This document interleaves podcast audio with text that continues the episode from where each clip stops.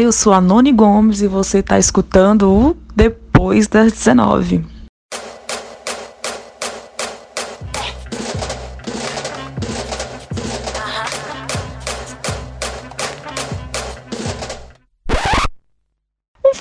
Pouco uma notícia boa que está circulando por aí e é uma coisa que a gente tem que exaltar porque quando um preto chega no topo e lembra daqueles que ainda não chegaram e proporciona condições para que eles cheguem, é bom a gente falar, sabe? Tô falando do LeBron James que vai abrir uma escola na sua cidade natal. E essa escola, gente, ele não simplesmente abriu e ficou pedindo doações para as pessoas. Ele abriu essa escola e ele vai arcar com despesas cobrir todas as despesas escolares, uniforme, transporte, o transporte no raio de 3,5 km doou bicicletas e capacetes para as crianças, alimentação, com a educação, com as despesas com a universidade. Então, assim, é algo que a gente se alegra em ver, sabe? Quando não conseguem matar nossos sonhos e a gente chega lá no topo e a gente consegue fazer pelos nossos. É bem gratificante ver esse tipo de notícia.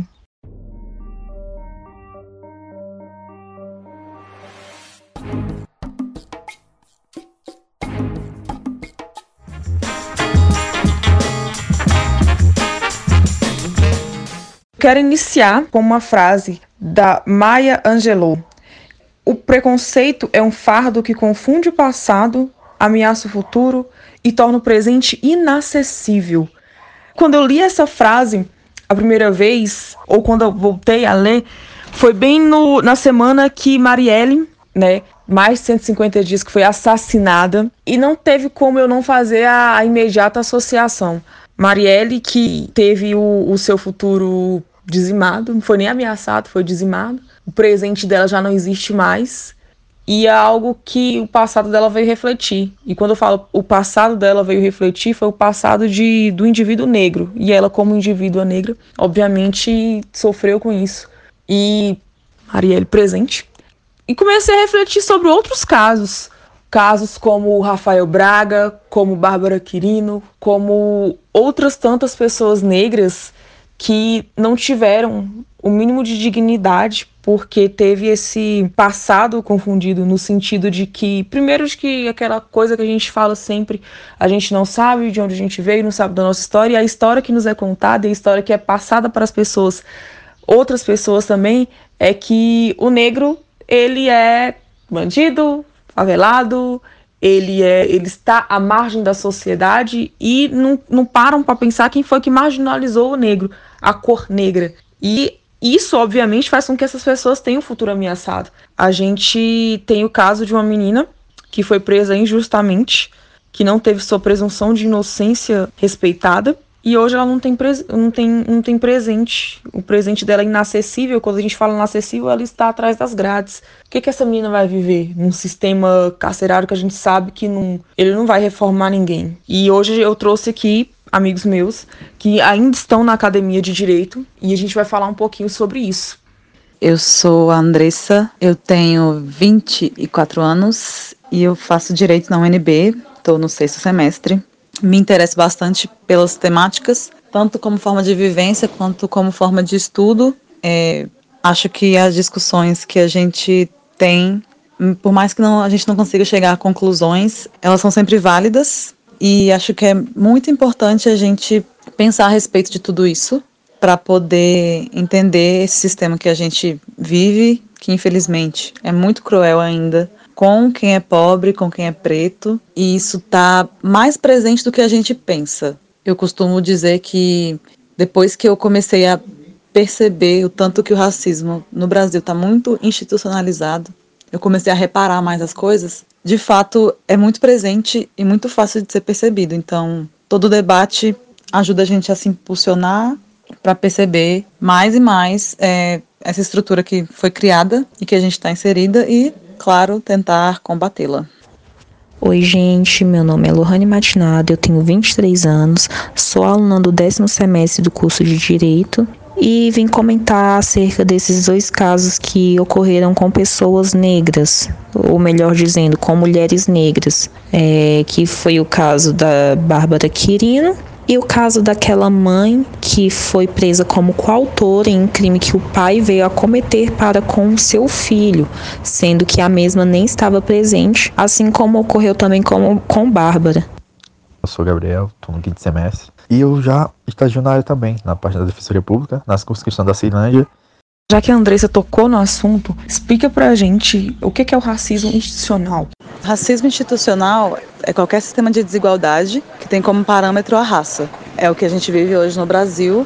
E para piorar um pouco mais, a gente também tem muita cultura de que somos todos miscigenados, né? Que por conta disso ninguém é 100% preto, ninguém é 100% branco. Então não há desigualdade, o que não é verdade quando você observa os meios sociais mesmo. Então, por mais que exista sim a miscigenação, ela não elimina o racismo institucional e ela mostra muito pra gente de que quanto mais branco você for, mais favorecido você acaba sendo, nem que seja pela visão da polícia mesmo, numa abordagem na rua. E não há esse mito da miscigenação, ser assim, todos nós somos miscigenados, ele mais prejudica o mito no sentido de mito de que por sermos miscigenados nós não sofremos preconceitos, né? não há de ter preconceito, já que todo mundo tem um pouco de negro dentro de si, digamos assim. Isso não se aplica na realidade. É, quando a gente está na, na academia, a gente estuda o princípio da presunção de inocência, né? E que seria isso? É um princípio jurídico, que ele vem do, de ordem constitucional, e ele é aplicado no direito penal. Ok. E ele estabelece o estado de inocência como regra ninguém será acusado, até que se prova o contrário, de que cometeu aquela infração penal. Mas o que eu vejo é que isso ele não, não se estende à pessoa negra. Né? A, gente, a gente já é culpado antes mesmo de que, se, que haja um crime, que exista um crime. Você vê isso no, no caso da, de uma mãe, em que ela estava no trabalho e simplesmente o esposo dela matou o filho mais novo. E o que, que aconteceu com essa mãe? Gente, ela tá sendo julgada e ela não tava no local, tá? Ela tá sendo julgada como, partícipe do crime. Gente, imagina, ela não pôde guardar o luto dela. Imagina a cabeça dessa mãe perder um filho de uma forma tão bruta, de uma forma tão monstruosa, e ela vai ter que pagar por um crime que ela não cometeu. É, é, é surreal. E isso, se você for fazer uma linha temporal, a gente consegue listar diversos casos no Brasil que a gente paga por aquilo que a gente não fez, a gente paga por aquilo que a gente não faz. É, a história da Babi, da Babi, da Bárbara Quirino tá dentro dessa atrocidade. O que, que aconteceu com, com Bárbara Quirino? Ela tem 20 anos de idade, é uma jovem negra, é modelo, bailarina, e ela foi acusada de fazer parte de dois assaltos à, à mão armada. Isso em setembro de 2017. No dia 4 de novembro, ela foi levada à delegacia e ficou 16 horas é, algemada no camburão e etc. Prestou depoimento, foi liberado. Enfim, mesmo ela provando, ela provando, ela mostrou foto, ela mostrou vídeo, ela não estava no estado quando aconteceu esses assaltos. Ela não estava no estado, gente. A gente está falando, né, pessoas que estavam no mesmo ambiente. Não, ela não estava. E simplesmente recusaram. O juiz, ele desconsiderou foto, desconsiderou vídeo, ela desconsiderou testemunhas de que ela estava no Guarujá. Ele deu a, a sentença. A sentença é que ela vai ficar presa, caso a gente não consiga, né, recorrer. Ela vai, vai aí ficar presa durante um bom tempo, sem ela ter feito absolutamente nada. Então, assim, voltando à presunção de inocência, a gente presume que toda pessoa é inocente, até que se prova o contrário. Mas quando você prova que você é inocente, as pessoas ainda assim, elas recusam o judiciário ele recusa. E simplesmente eu não tem outra coisa, gente, não tem é, é, outra outra explicação. O que colocam como critério de julgamento é a cor da pele, porque se isso fosse com uma pessoa branca, eu duvido que ela teria sido condenada. Se fosse uma mãe branca que o pai matou o filho, caçula e etc, e ela não estivesse no local, eu duvido que ela fosse condenada. Então, assim, o critério de julgamento é simplesmente por questão de cor. Que é, a gente vive isso, é o racismo institucional, é o racismo velado. Até quando? Sabe? E a gente não querem que a gente tenha voz, porque quando a gente vai reclamar, quando a gente vai fazer, sei lá, um programa, um podcast, quando a gente twitta isso, quando a gente coloca em qualquer seja a, a rede social, isso, vão falar que a gente está se vitimizando. Mas aí você vai estudar o direito penal, o processo penal, todos os códigos, e essa é a única explicação que você consegue ter é tudo baseado em questão de cor. E a cor menos favorecida é, é mais ou menos assim, para ficar mais fácil de entender. Só quem tem direito a perdão, só quem tem direito à presunção de inocência é uma pessoa branca. Ou uma pessoa não negra, como queiram, né? Se vocês não quiserem que a gente fale tanto de pessoas brancas. Enfim. E desses dois casos, eu tirei uma única conclusão, na qual é é nítido que a cúpula do judiciário brasileiro faz a análise da presunção de inocência da pessoa negra é, com base em dados e gráficos que deduzem que a raça é a maioria nos crimes elencados no, no CP, principalmente quando os ilícitos são roubo, furto e homicídio. Sem analisar os fatos, provas e os autos, é, eles fazem deduções como um conjunto, como o conjunto que pertenciam à casa grande, uma vez que era mais fácil culpar os escravos, tais quais não tinham valor algum à época, do que macular sua boa fama. Vemos que, em boa parte das vezes, os juízes têm feito conclusões com base em jurisprudências que eles mesmos criam em suas mentes ou que já trazem consigo de acordo com seus princípios hereditários e racistas, e não mais com imparcialidade, como deve ser. Outro, outro mecanismo dentro do, do direito penal é o contraditório e ampla defesa, né? E aí, voltando à história da Babi, ela teve a oportunidade do contraditório, da ampla defesa e negaram. Eu vi que a pessoa que acusou ela de ter cometido esse assalto, ela falou: "Olha, eu não tenho muita certeza, mas o cabelo é igual, sabe?"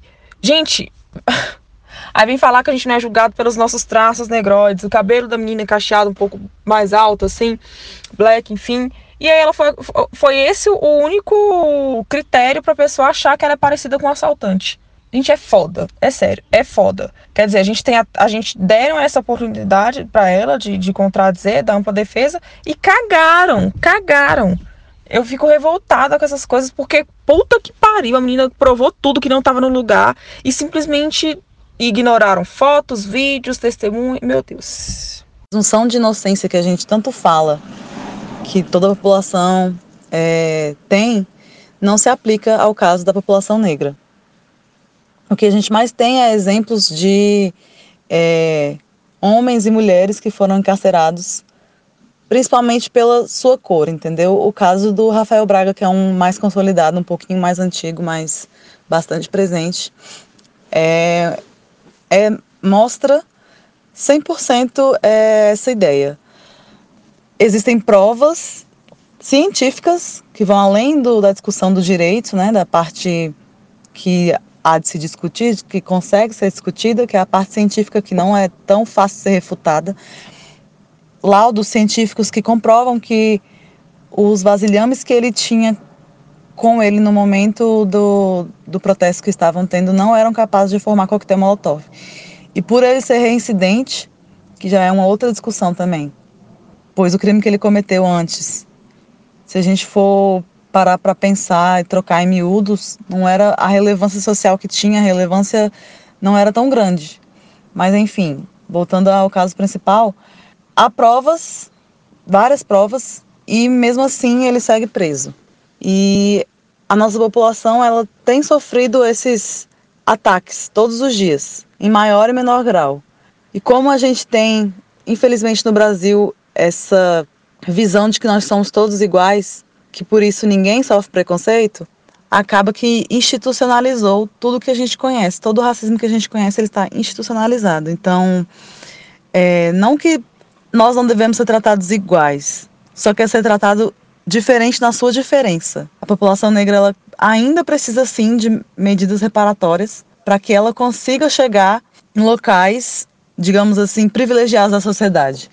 Eu posso dar um exemplo muito meu porque eu agora estagio em escritório e eu tenho a oportunidade várias vezes de, na semana mesmo, de ir em tribunais, de ir no, no Superior Tribunal.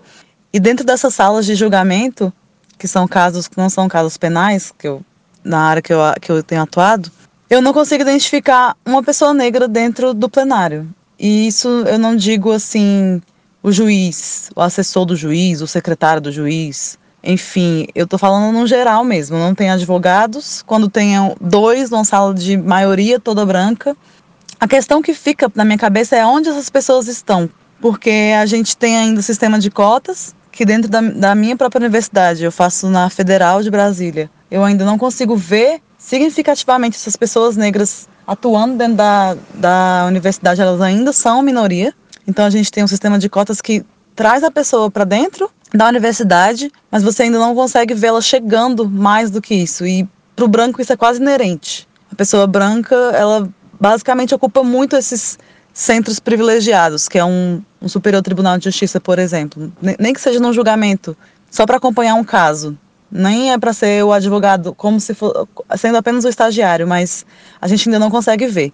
Então, tudo isso deixa claro que a população negra ela ainda não consegue chegar aonde a gente precisa que ela chegue, entendeu? A gente não consegue ter a, a nossa representação em espaços mais democráticos. A gente só consegue ver o negro, infelizmente, sendo massacrado todos os dias e o que consegue é sair, romper essa barreira de não estar ali naquele meio que o influenciou ou que poderia influenciar ele, ele ainda é preso injustamente. Só para dar um exemplo, em outra área disso que a Andressa falou em relação à cota, a minha irmã ela é formada em odontologia, ela é dentista, cirurgiã dentista, é, fizemos faculdade em particular, etc. E a faculdade dela é uma das mais caras aqui de Brasília. E a gente não entrou por cotas, né? Na formatura dela, na colação de grau dela, juntaram turmas de enfermagem, é, medicina, foi na Universidade Católica, enfermagem, medicina, odontologia e outro curso de saúde, eu não sei se foi fisioterapia. Tinha umas 150 pessoas. Gente, sem mentira nenhuma. A minha irmã, ela foi a única mulher negra, mulher, né? Tinha um, um, uns dois caras, uns dois homens. Enfim, a única mulher negra a estar lá naquele, na, naquele palanque, naquelas cadeiras de formandos. E ela fez questão de, de black power mesmo. Então, assim, em qualquer área. A gente hoje, o nosso programa é voltado para o direito, etc. Mas isso não, não se limita a, ao, ao, direito, não, ao serviço público, não. É em qualquer área. Já chegaram para mim, irmã, no consultório e falaram assim: tá, mas cadê a dentista? Minha irmã, eu sou a dentista. E a mulher simplesmente falou: não acredito, você é a dentista? E ela foi lá na secretária e falou assim: nossa, ela não tem cara de dentista uma mulher negra dentista, a minha irmã falou assim: querida, eu sou dentista e vou te atender de graça. Acho que você não está acostumada a, a ser atendida, bem atendida, né? Então, uma mulher negra vai te atender e vai te atender de graça. E, enfim, voltando, no judiciário você não vê, você entra em tribunais, você não vê servidores públicos, você não vê muitos estagiários, você, você quando você vai no tribunal do júri, você vê lá pessoas condenadas, os réus, sim, são pessoas de cor, mas no júri não tem pessoas de cor, promotores não são, advogados não são, é tudo isso que a Andressa falou mesmo. E, e quando eu peguei, quando eu vi no caso das duas, os casos das duas mulheres aí, da Babi e da mãe, né, eu me peguei, assim, ó, eu não fiquei, né, chocado, e ao mesmo tempo eu não fiquei surpreendido, porque é algo que na área, na circunscrição que eu, que eu, que eu tô na Defensoria Pública, ocorre diariamente, constantemente, né, infelizmente. Uma coisa que eu converso com o defensor público é que há uma lei diferente. Ele sempre relata isso, que para quem é negro e pobre e é aqui da Ceilândia, o, é o indúbio pro societar. E para quem é da, do plano, do Lago Sul, daquela Norte ali, é indúbio pro réu, né? E depende também, né? Porque se for um mendigo daquele, um mendigo daquele lá da, da que trabalha na rodoviária, é no Processetar para ele direto. E isso é um reflexo de como o judiciário é, é, é racista, né? Isso é fato. E de como o nosso judiciário é acusatório, tanto acusatório, né? Que se vocês forem pegar advogados renomados de grande nome aí, eles sempre vão é, criticar o judiciário brasileiro, e principalmente a justiça criminal, que é uma das mais injustas do mundo. Infelizmente tamo, estamos aí com políticos desonestos falando, é, colocando na cabeça do, da população que na base é o senso comum, né? Os senhores utilizam o senso comum que a justiça criminal, a justiça criminal é fraca e solta bandido. E isso não é verdade. Todo mundo que está na área que já tem um pouco, que está um pouco, sabe que é o contrário. Primeiro que temos a, a segunda maior população carcerária do mundo. Já contradiz essa coisa de que bandido tá solto. Já contradiz, contradiz tudo. E segundo que, quando vai citar que a maioria da população carcerária é negra, é só rever os casos. 90% dos processos que chegam lá, na parte que eu trabalho, na área criminal, são negros, entendeu? E sempre, sempre eles falam, quando ocorrem as audiências, eu tenho contato também com o defensor público, e eles sempre falam, isso daí não fui eu. Querem implementar nisso em mim porque eu tenho antecedentes. E sempre é assim, entendeu? Se você é preto e pobre, você tá ferrado. Se você tiver antecedentes criminais, você tá mais ferrado ainda. É quase condenado. É bem isso que o, que o Gabriel falou. Tem coisas que a gente vê, a gente não fica mais surpreso, a gente não fica mais chocado. Mas eu acho que se a gente já passou desse ponto de não ficar surpreso, não ficar chocado, e a gente está vendo que isso não está ganhando uma, uma visibilidade que deveria ganhar, a gente que tem que trabalha com que está operando nessas redes sociais e que tem um pouco de visibilidade, a gente tem que estender essa visibilidade aos nossos também, principalmente em casos tão aterrorizantes de inocentes que estão atrás das grades, sabe? Esse é um, do, um dos intuitos do podcast de hoje.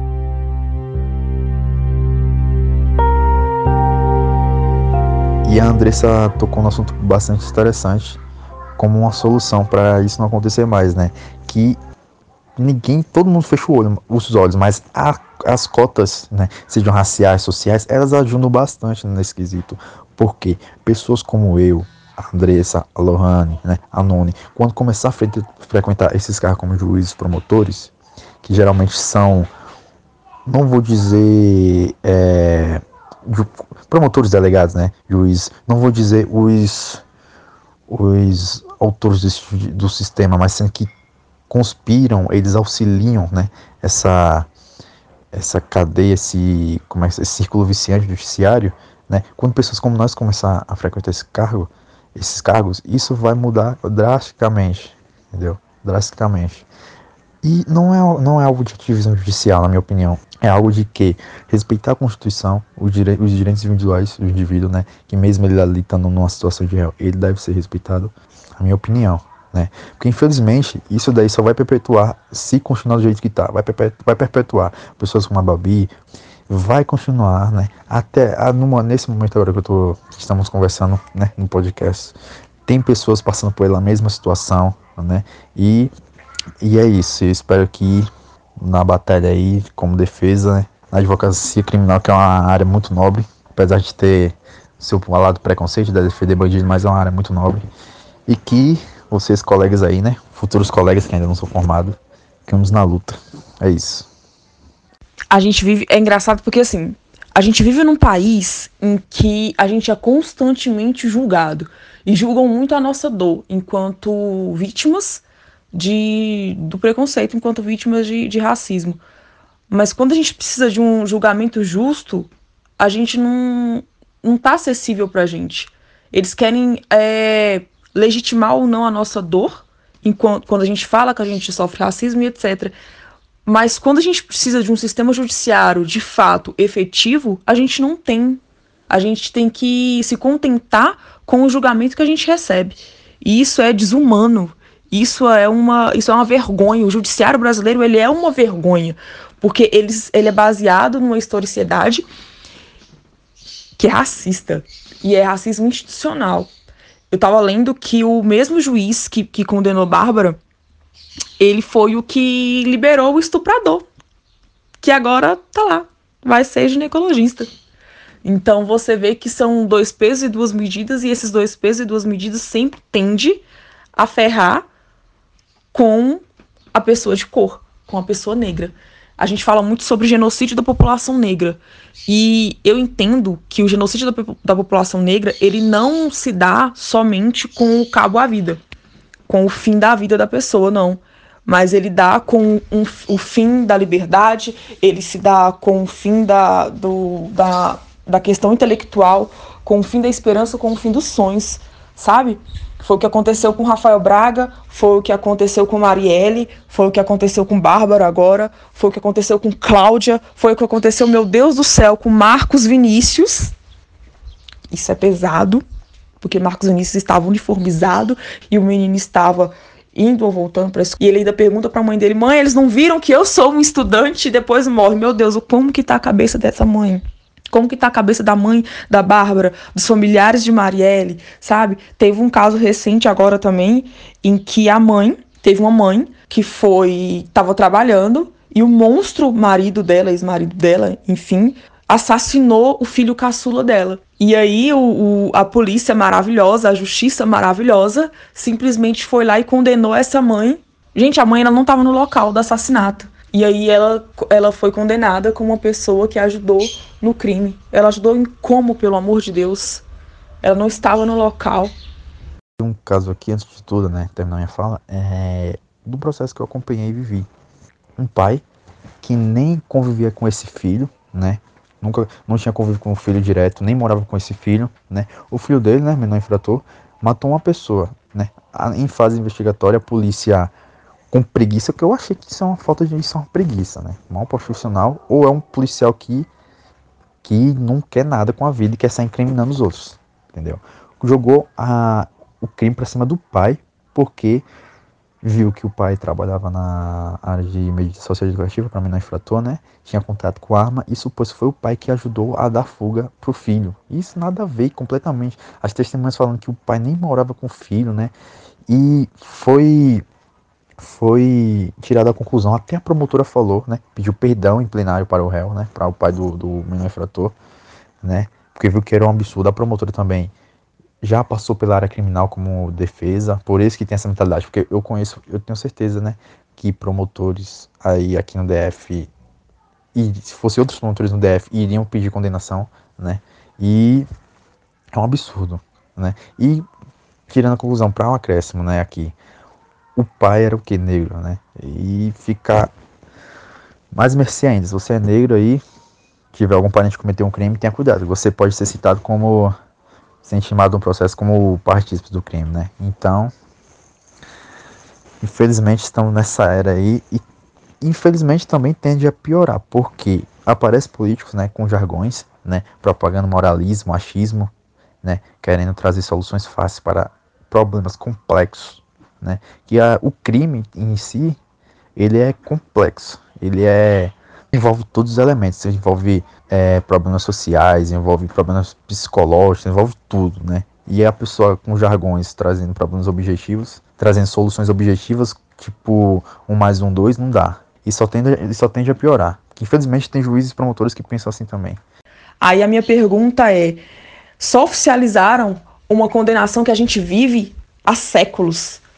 Eu já estou condenada, outra pessoa negra está condenada, independentemente se é retinta ou se é clara, nós estamos condenados a julgamentos, julgamentos desonestos, unicamente com base na nossa cor. Até quando isso? E eu falo isso porque fiz faculdade de direito, os meninos estão falando isso, que são estão na faculdade de direito. Você perguntar uma pessoa que já é formada, uma pessoa que está pensando em se formar e ela tem um mínimo de, de consciência, ela vai entender isso. A gente já está condenado é, fica aquela coisa, parece que a, qualquer, a gente está esperando qualquer momento só oficializarem essa condenação, só oficializarem o nosso genocídio. Tem uns que são mais eficazes e tem outros que relutam mais. Não, não que eu esteja fazendo uma comparação, mas meu Deus do céu, até quando? Até quando? Sabe? Libertem Rafael Braga, libertem Babi. Quando vocês forem julgar pessoas de cor, não se levem simplesmente pela cor dela, façam um julgamento honesto. Vocês estão pra, ali para isso. Quando a gente sai da, da, do, da faculdade, a gente faz um juramento e a gente fala sobre justiça, independentemente de quem esteja precisando dessa justiça.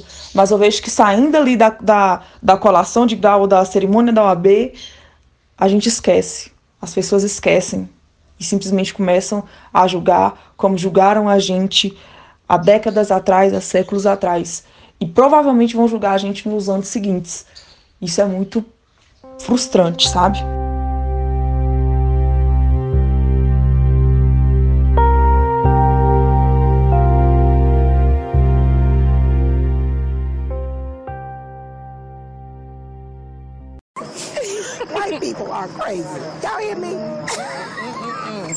Tem uma coisa que me mata, que meu Deus, é, é esse discurso de para tentar relativizar para tentar mascarar esse racismo institucional, é exatamente usar essa fala de que somos todos iguais, somos miscigenados, não sei o quê. E tem gente que se presta o papel de passar essa vergonha em, em outros âmbitos em que são racismo sim, né? Tem gente que fala que sofre preconceito por ser branco e cantar samba. Tem gente que coloca um dread na cabeça, esse mesmo cantor de samba, e depois começa a ficar debochando de, de seguidores no Instagram tem, e coloca que somos todos iguais, é, coloca um ovo branco e um ovo, é, um ovo pretinho quebrado para falar que no interior somos todos iguais. Ou seja, é, fazem analogia a um ovo quebrado com a nossa dor para você ver o tão ridículo que é essa tentativa de mascarar aquilo que a gente sofre diariamente.